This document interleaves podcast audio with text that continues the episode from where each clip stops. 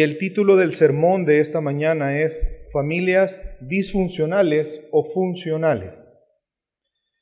Hoy en día la familia se encuentra en crisis y hay varias razones, varias circunstancias por las cuales la familia está en crisis hoy en día.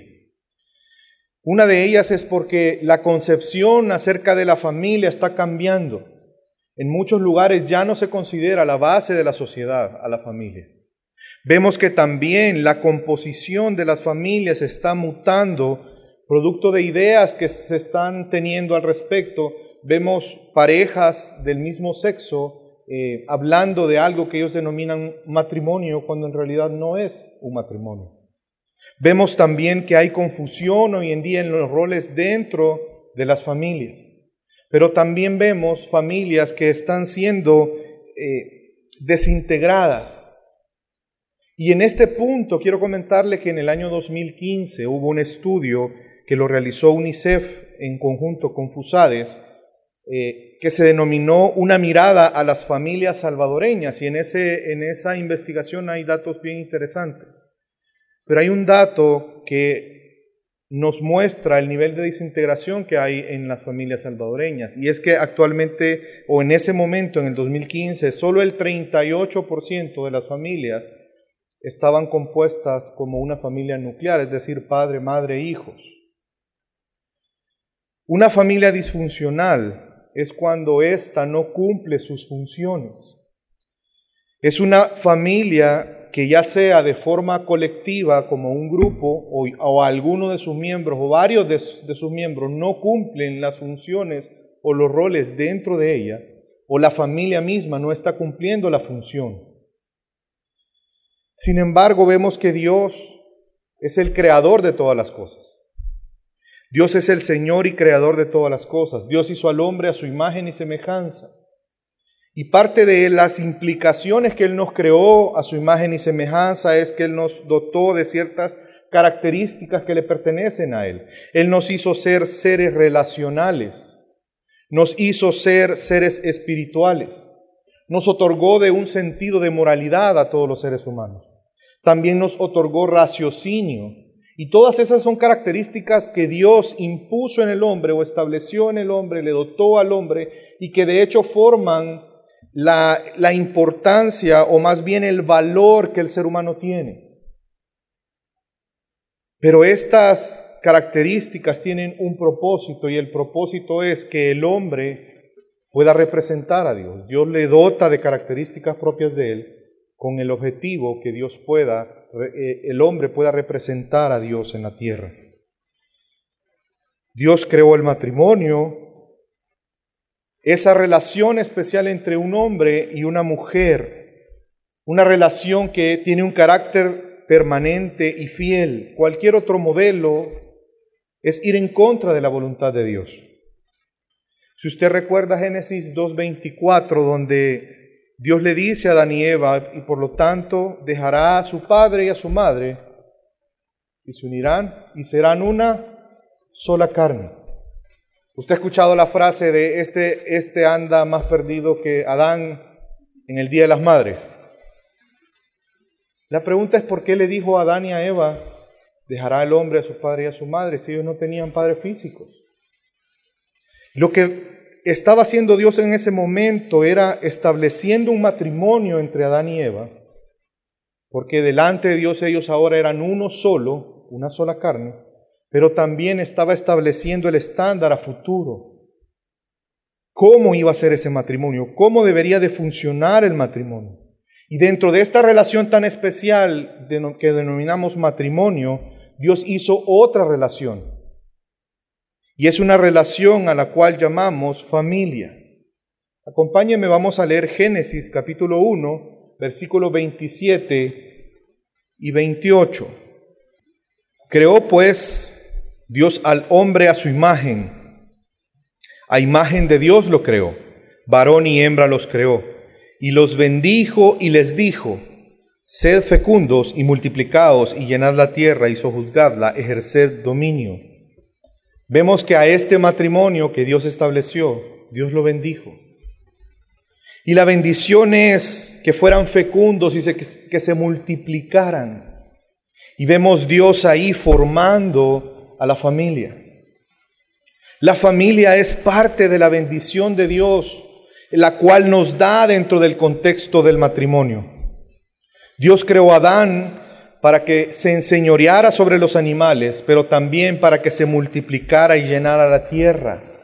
Porque era una forma de llenar la tierra con la imagen de Dios, porque los descendientes de Adán serían portadores de la imagen de Dios.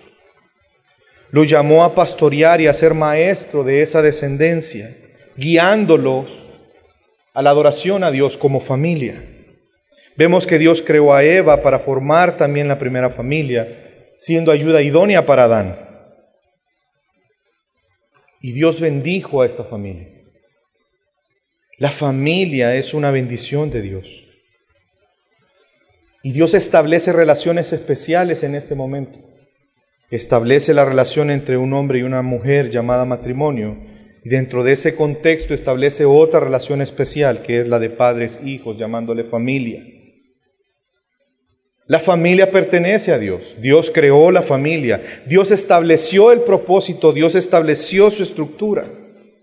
Y sabe que no importa lo que diga este mundo.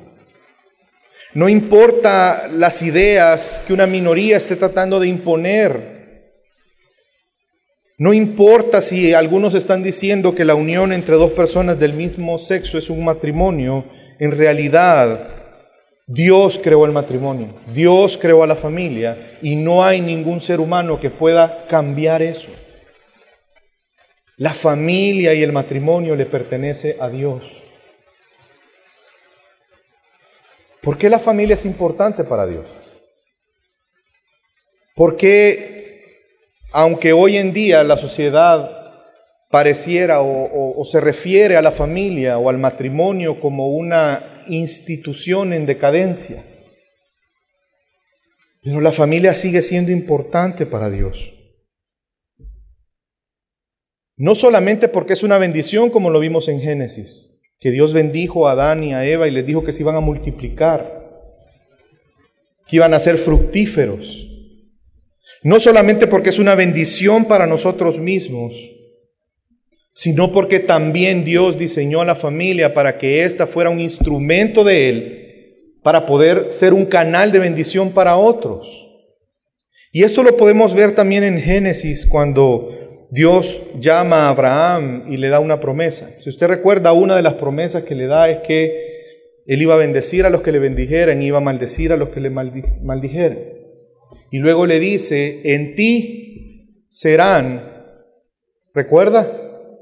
¿Qué le dice? Benditas, ¿quiénes? ¿Todas qué? No le dice las naciones, no le dice los individuos, le dice las familias de la tierra. Y esta promesa la ratifica Dios a Jacob. Acompáñeme, vamos a leer Génesis 28, versículo 14.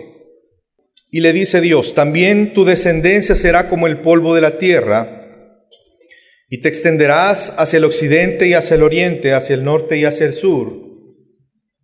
Y le vuelve a recalcar, está estableciendo la visión de Dios en la familia.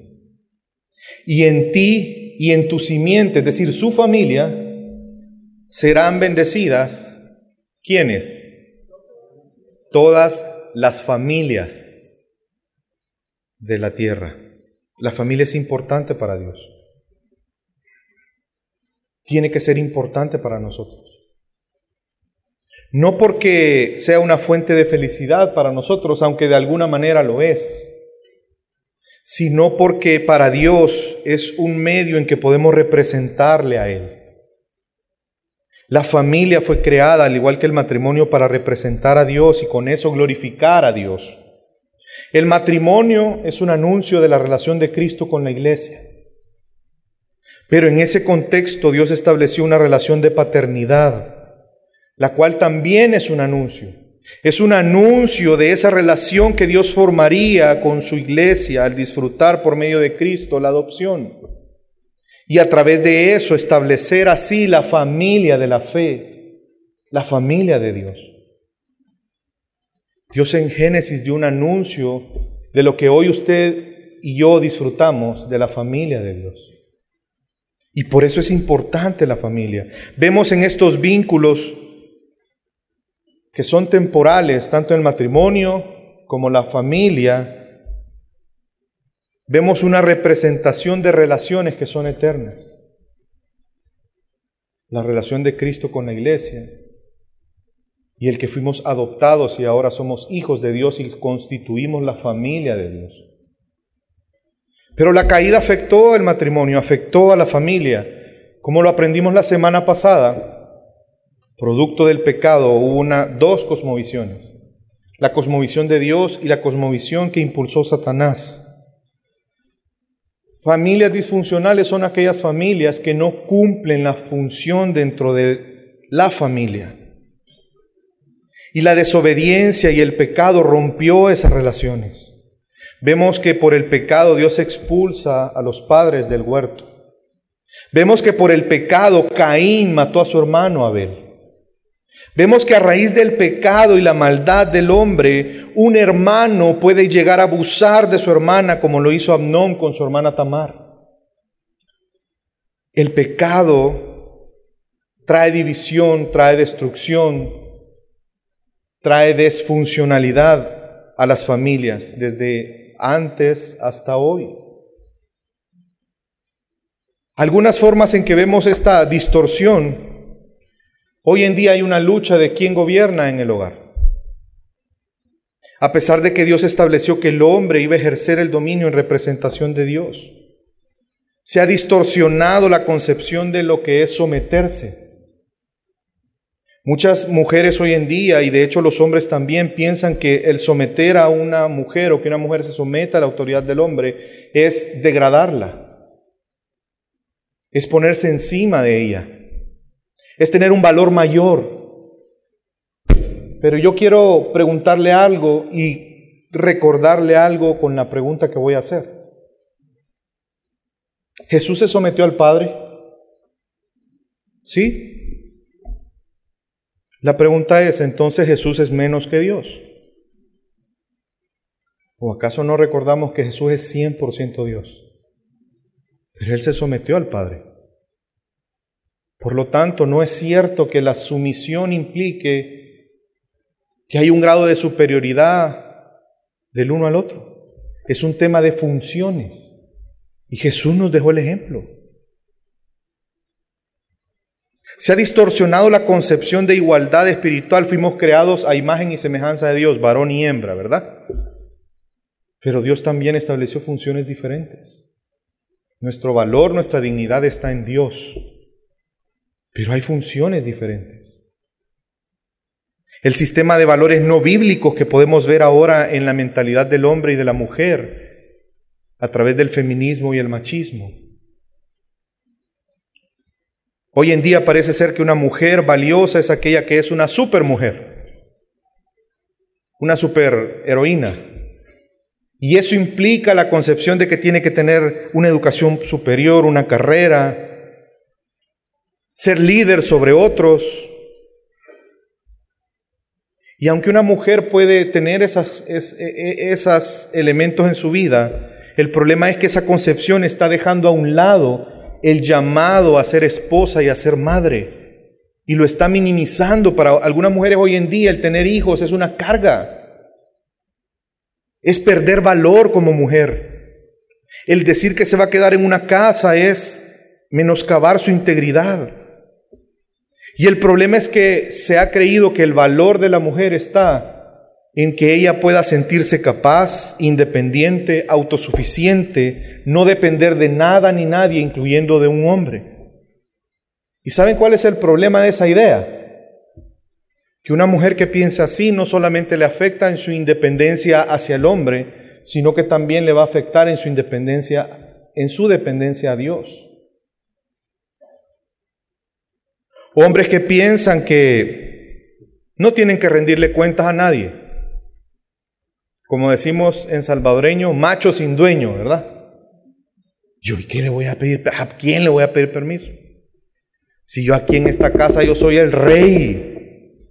Y ponen la canción, pero todos los domingos para que quede claro. ¿Y sabe cuál es la verdad? Que en todos los lugares sí hay un rey, pero no somos nosotros, es Cristo Jesús. Él es el rey, Él es Señor. Y aunque Él nos delega autoridad para ser ejercida, no se nos tiene que olvidar que nosotros solo somos representantes de esa autoridad, pero Él sigue siendo el rey. Esa concepción equivocada que tienen los hijos hoy en día, que hay un menosprecio a sus padres, pensando en que son anticuados, que ya no eh, se han quedado en el siglo pasado, ¿Qué me va a decir a mí mi papá si no entiende la realidad de lo que se vive hoy? No sabe de la tecnología y le toca, me toca estarle explicando cómo abrir el correo. Olvida todas las claves y tengo que estar reseteándole todo el tiempo las aplicaciones. Es bien interesante, eh, yo hablando con una amiga me comentaba, ella tiene una niña de cuatro años y me decía, ¿sabes qué me dijo unos días atrás mi hija? Ay mamá, si yo sé más que tú. una momoa de cuatro años.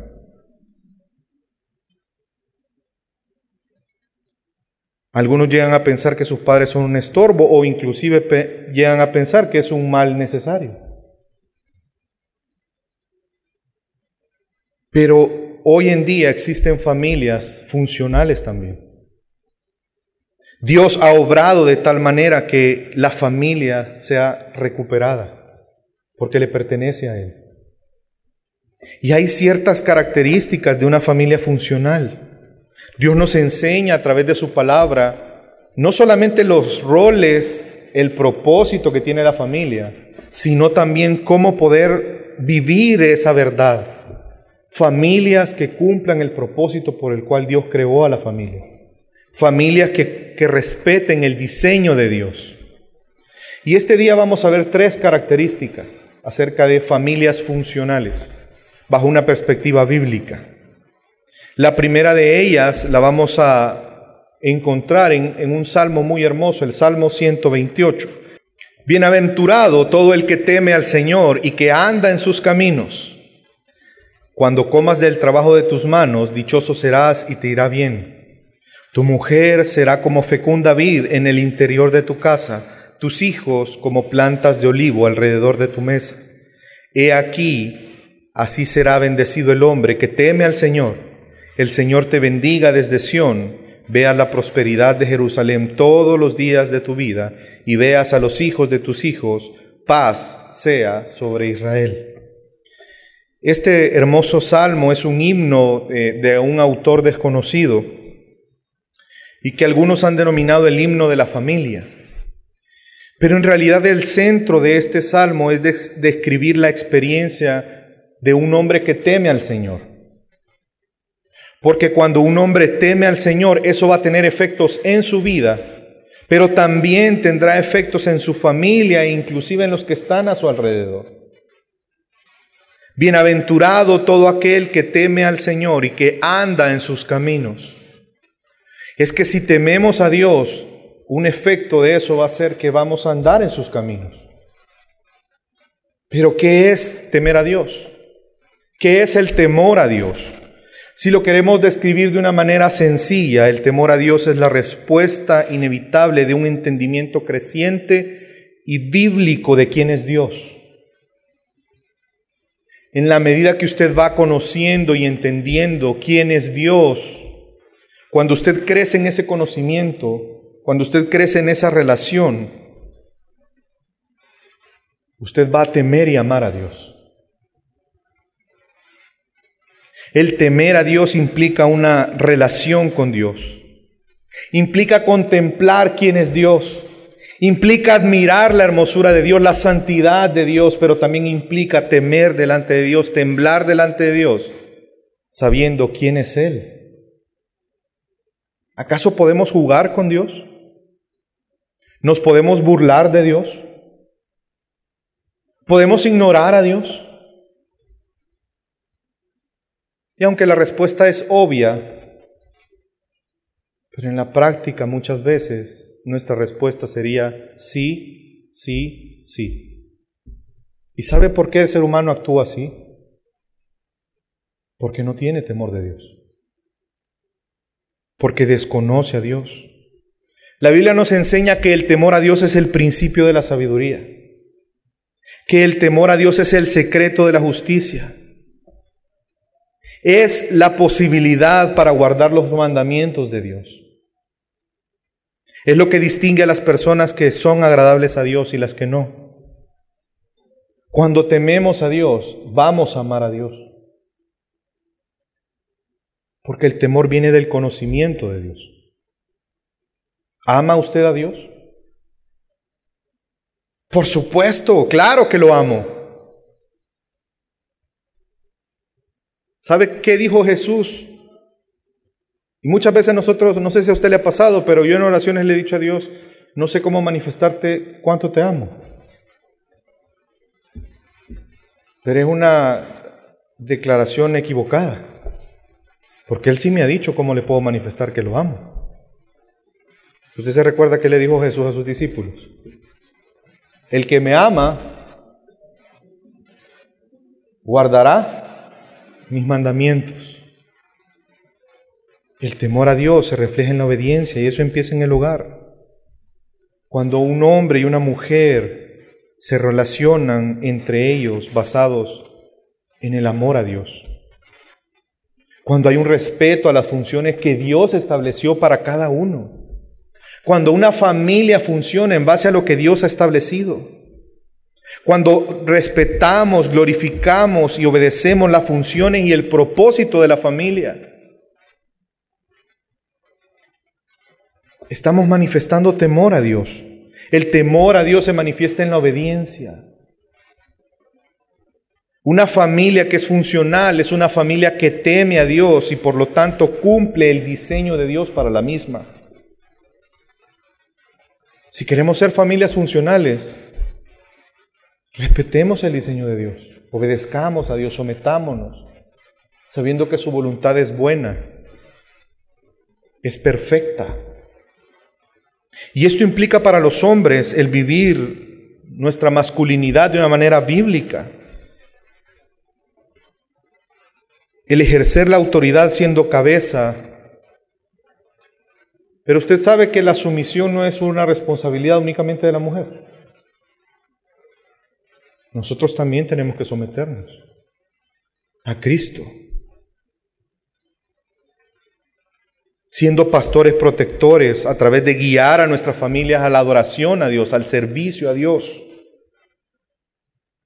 Siendo un predicador y protector de la familia, no caigamos en el error que cometió Adán de no cuidar a su esposa, de no estorbar el pecado, de no exhortarla con la palabra. Ser amantes y amigos de nuestra esposa, pero también ser amantes de nuestros hijos. Somos llamados a ser líderes en nuestros hogares, pero también somos llamados a ser amantes en nuestros hogares. amar ¿Usted recuerda lo que, lo que la Biblia nos enseña de cómo debemos amar los hombres? Efesios 5. Maridos deben de amar a sus esposas. ¿De qué manera? Como Cristo amó la iglesia y se entregó a sí mismo por ella. Nuestro amor en la familia tiene que ser un amor de entrega total. Y eso es ser hombre de verdad. Eso es glorificar a Dios cumpliendo una función en el hogar. Dios nos ha llamado a ser esposos, a ser padres.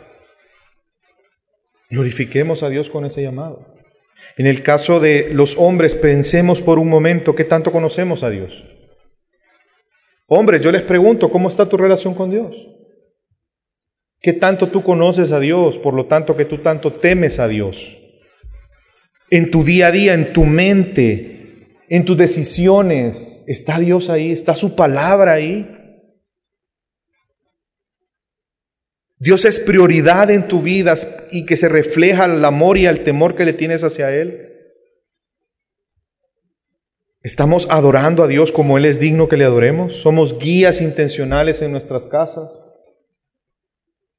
Estamos cumpliendo el rol que nos corresponde, pero también guiando a nuestros hijos y a nuestra esposa a cumplir el rol que a ellos les toca. Estamos disciplinando a nuestros hijos. Estamos mostrando amor sirviéndoles. Estamos siendo ejemplos. Estamos empujando a nuestras esposas que sean la ayuda idónea. ¿Sabe que muchas veces al hombre el orgullo lo traiciona? Aun cuando Dios nos ha dado una ayuda, muchas veces desechamos esa ayuda y pensamos que podemos solos.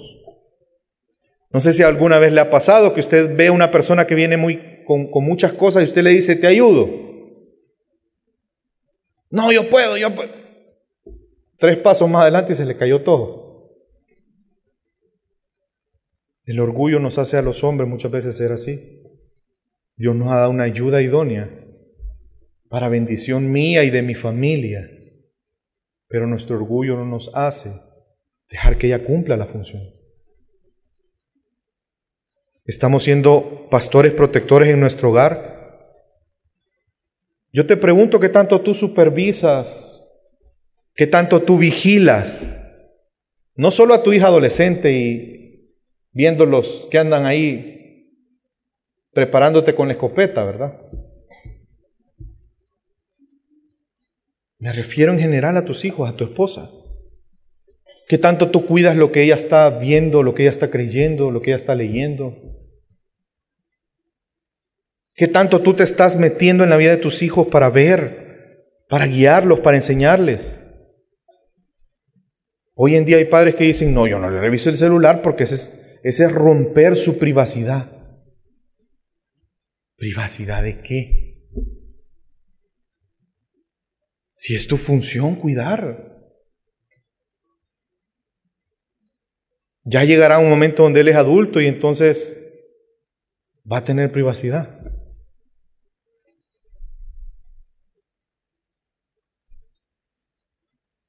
¿Estás amando a tu esposa y dignificándola?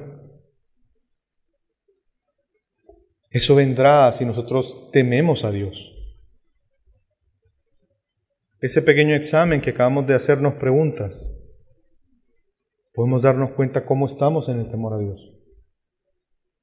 Mujeres, madres, esposas que están aquí. Si tú temes a Dios, eso tendrá efecto en tu vida, en tu función como mujer. Si recordamos el Salmo 128, el versículo 3, habla de las consecuencias de cuando un hombre teme a Dios y guía a su esposa. Y dice, tu mujer será como fecunda vid en el interior de tu casa. Dios pudo haber usado muchos símiles, pero interesante que él usó la vid para describir el efecto que tiene cuando tememos a Dios en el hogar. Y está resaltando una vid que produce mucho fruto, una vid que es fecunda, y las mujeres pueden llegar a conclusiones de esto. Mujeres, Dios les ha puesto en una familia para ser productivas y no me refiero únicamente a tener hijos.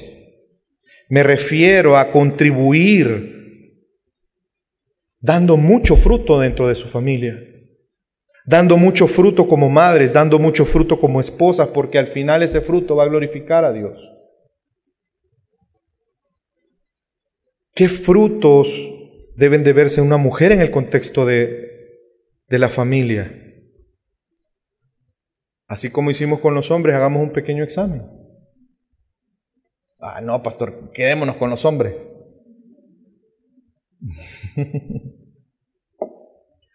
¿Tu visión es ayudar el liderazgo de tu esposo? ¿O estás luchando por imponer tu liderazgo? ¿Tú eres una mujer que con sabiduría está edificando tu casa? Que la sabiduría viene del temor a Dios. La Biblia dice que la mujer sabia sabe qué hace. Edifica su casa, ayuda a construir, no anda con una almagana botando las paredes. Estás voluntariamente y con gozo sometiéndote al Señor por medio de someterte a la autoridad que Él delegó en tu hogar? ¿Estás facilitando o estás dificultando la tarea de tu esposo? Ah, es que mi, mi pastor, mire, mi esposo no es líder. ¿Será que él no es líder? ¿O que tú estás luchando para que no sea líder? ¿O lo estás dificultando o le estás ayudando, ayuda idónea? Y saben que esto es tan importante que Pablo al enseñarle a Tito, recuerde que Tito es una carta pastoral, Pablo le está dando consejos al pastor Tito de qué enseñar. Y lo habla en el contexto de la sana doctrina. Y le dice que la sana doctrina es ciertas cosas que él tiene que enseñar que se deben de vivir dentro de la iglesia. Y una de ellas le dice que a las ancianas les enseñe lo que es bueno. Y que ellas tienen que enseñarle a las más jóvenes. ¿El qué? ¿Cómo maquillarse mejor? cómo encubrir las llantitas al momento de vestirte. Dice que debe de enseñar que amen a sus esposos y que amen a sus hijos.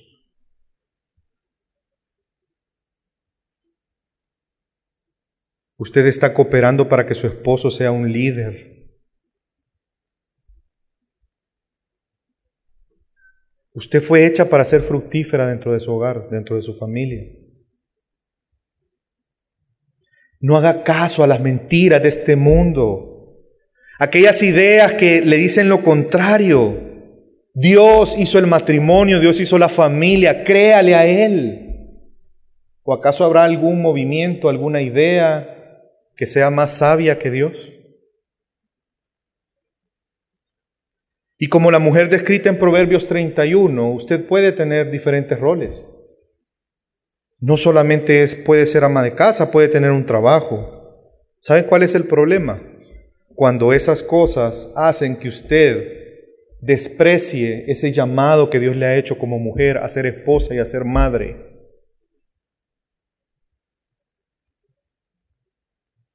Y alguien aquí que probablemente sea una madre soltera o una mujer viuda y se pregunte, bueno, ¿y yo cómo hago si no tengo un esposo? Pues déjeme decirle que usted sí tiene un esposo. Y su nombre es Cristo Jesús. Y usted tiene que ser la ayuda idónea de liderazgo de ese esposo en su hogar. Las normas que Jesús ha dejado usted como esposa Va a velar porque se cumplan en su hogar. Va a guiar a sus hijos a que escuchen a su padre. Le va a enseñar que aunque su hijo quizás no tenga un padre físico, pero tiene un padre que es más grande. Usted lo va a guiar hacia su padre. Que honre a su padre, que respete a su padre, que ame, que obedezca a su padre. Bíblicamente una familia disfuncional no implica necesariamente en que no haya un hombre en el hogar. Implica en que usted, a pesar de que no tiene un hombre en su hogar, usted cumpla su función como mujer. Y como padres, vemos en el Salmo 128, siempre en el versículo 3, una consecuencia del temor a Dios y dice, tus hijos como plantas de olivo alrededor de tu mesa. Sabe que el olivo genera eh, retoños que son muy frondosos.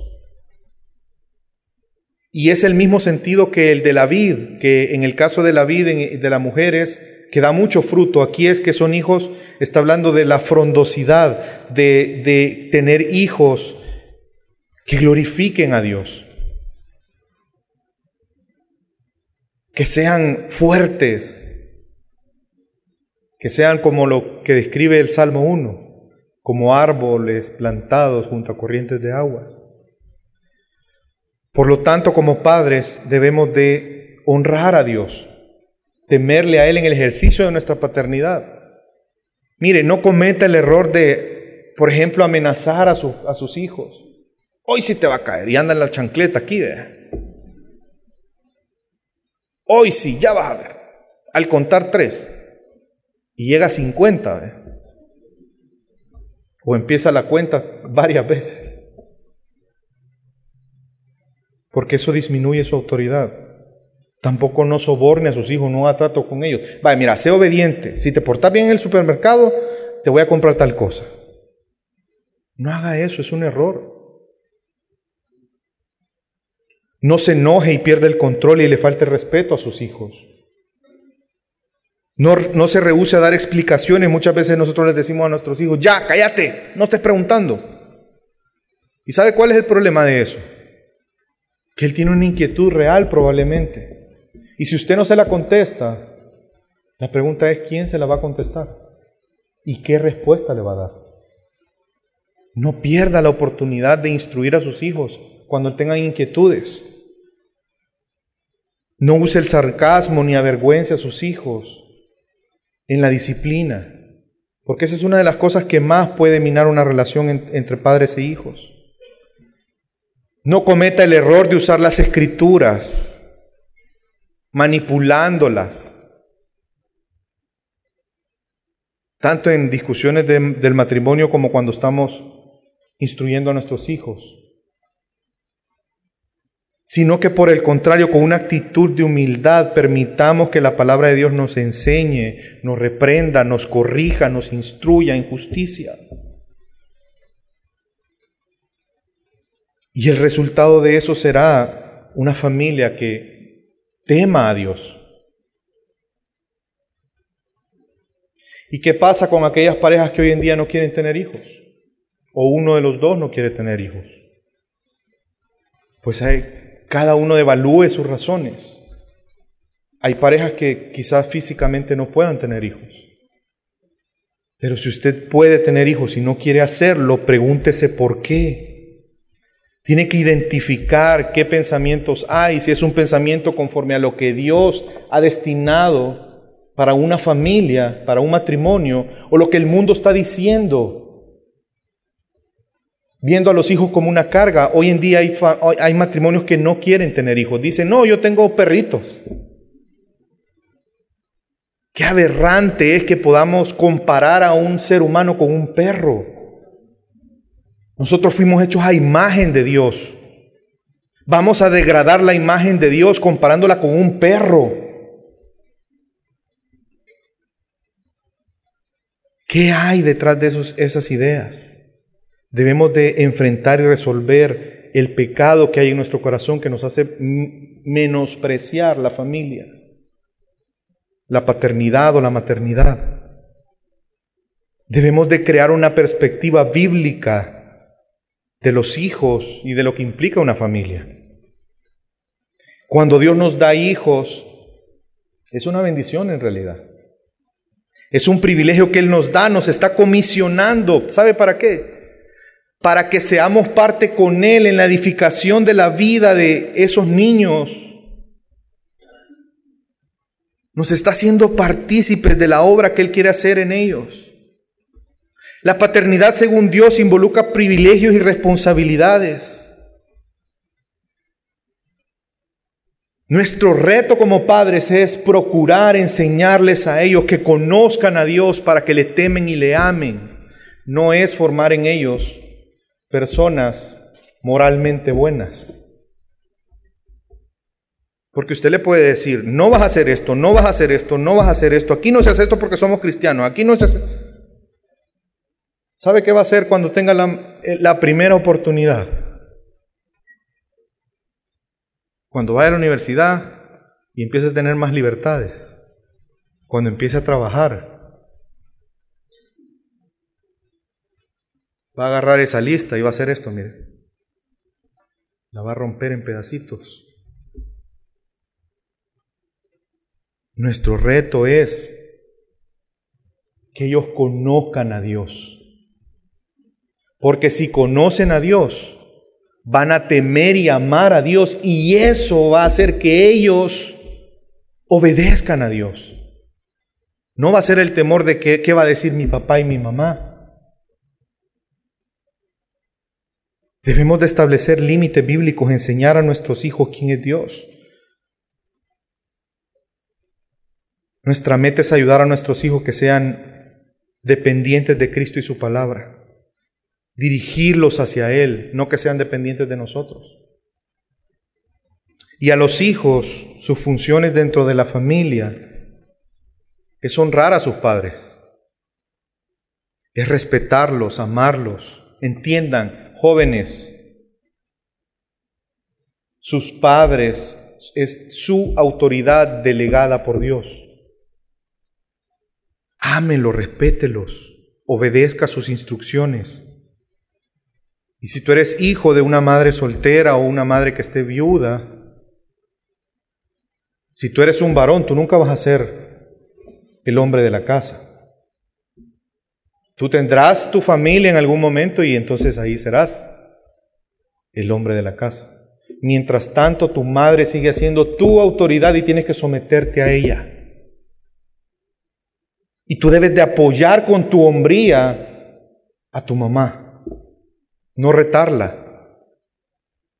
Mujeres y hombres que viven dentro de un hogar, que están solteros, deben de ayudar a las funciones, que se cumplan las funciones. Las mujeres ayudar a su mamá, a que se cumpla el liderazgo de su papá. Hombres, apoyar el liderazgo de su papá cuidar a su mamá, cuidar a sus hermanas, cuidar a sus hermanos, siendo hombres de verdad. La primera característica vimos que es el temor a Dios. La segunda característica es una familia funcional vive la gracia de Dios. Y es que mire, si no somos conscientes de la gracia de Dios, no podemos vivir funcionalmente.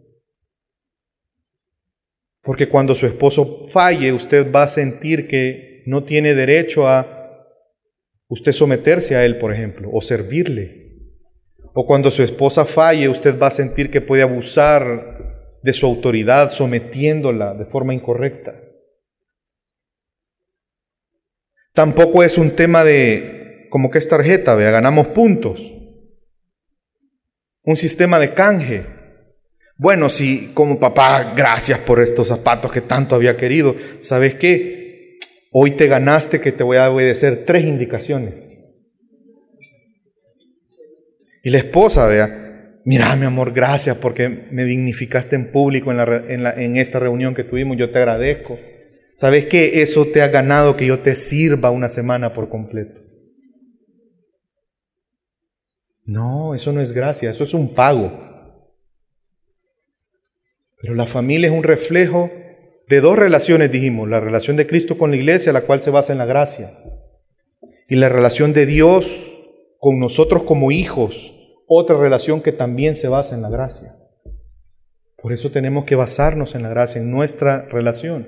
Y una tercera característica, y la última que vamos a ver en esta mañana, es el cumplimiento de esa misión de evangelizar.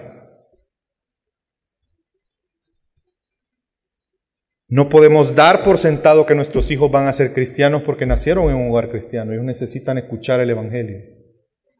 Algo en lo que estamos seguros es que son pecadores, que nacen con maldad en su corazón y por lo tanto necesitan del Evangelio. Aunque usted vea esa cosita así tan bonita, el bebecito, ay, no tan inocente. Mm. Obsérvelo bien y se va a dar cuenta que no es inocente. Ya cuando tenga uno sus 10 meses, 11 meses, ya empiezan a manipular con el llanto. ¿O no? Que, que, ellos quieren que se haga lo que ellos dicen. De menos de un año la mumuja. Que sabe que si llora lo llegan a traer y lo sacan de la cuna y lo ponen en la cama. Seguro que le va a llorar toda la noche. ¿O no? Ellos necesitan escuchar el Evangelio.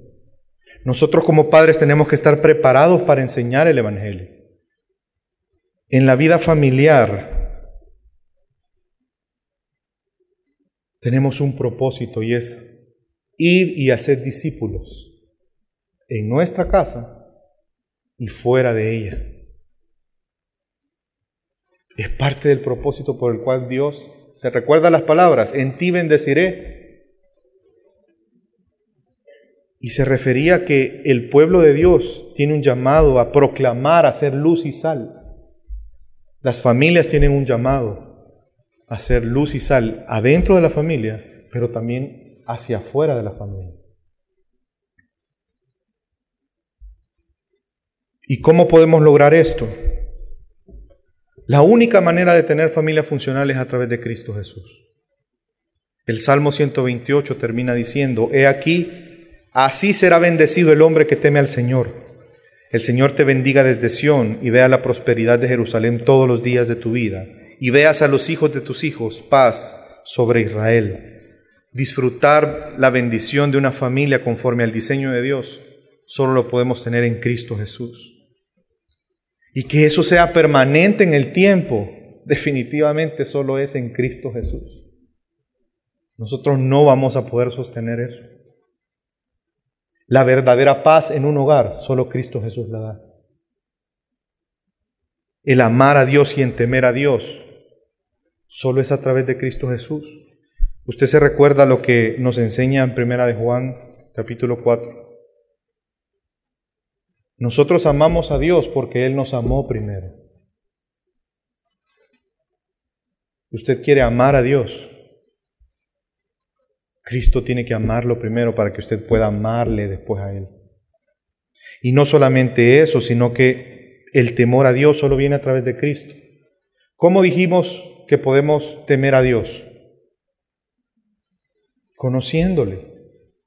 Acompáñenme primero, Juan 1, perdón, versículo 16 y 17.